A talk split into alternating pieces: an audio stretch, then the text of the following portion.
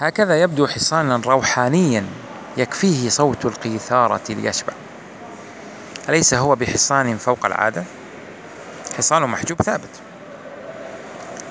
فلنتابع أكثر حياة الدكتور محجوب ووقائعها، وقد أمسك على يديه حتى ادخر 2000 جنيه أودعها في بنك حسن باشا سعيد، فنالت هذه الوديعة كل عناية من أمير الشعراء.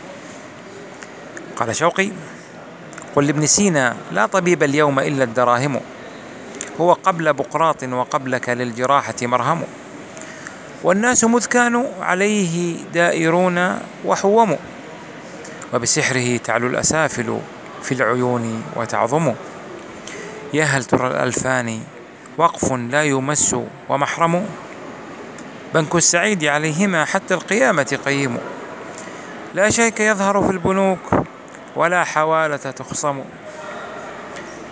وأعف من لاقيت يلقاه فلا يتكرم. تحدث شوقي عن حصان صديقه وعن سيارته وعن وديعته، فما الذي بقي لم يتحدث عنه؟ لقد بقي الكثير والخطير.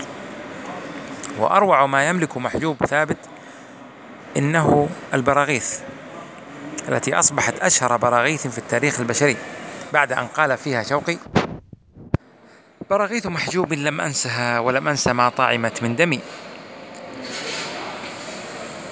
تشق خراطيمها جوربي وتنفذ في اللحم والأعظم، ترحب بالضيف فوق الطريق فباب العيادة فالسلم، قد انتشرت جوقة جوقة كما رشت الأرض بالسمسم، وترقص رقص المواسي الحداد على الجلد والعلق الأسحم، بواكير تطلع قبل الشتاء وترفع ألوية الموسم، إذا ما ابن سينا رمى بلغما رأيت البراغيث في البلغم، وتبصرها حول بايب الرئيس وفي شاربيه وحول الفم.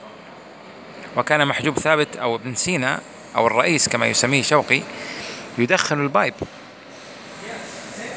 وتبصرها حول بايب الرئيس أو بيب الرئيس وفي شاربيه وحول الفم، وبين حفائر أسنانه مع السوس في طلب المطعم.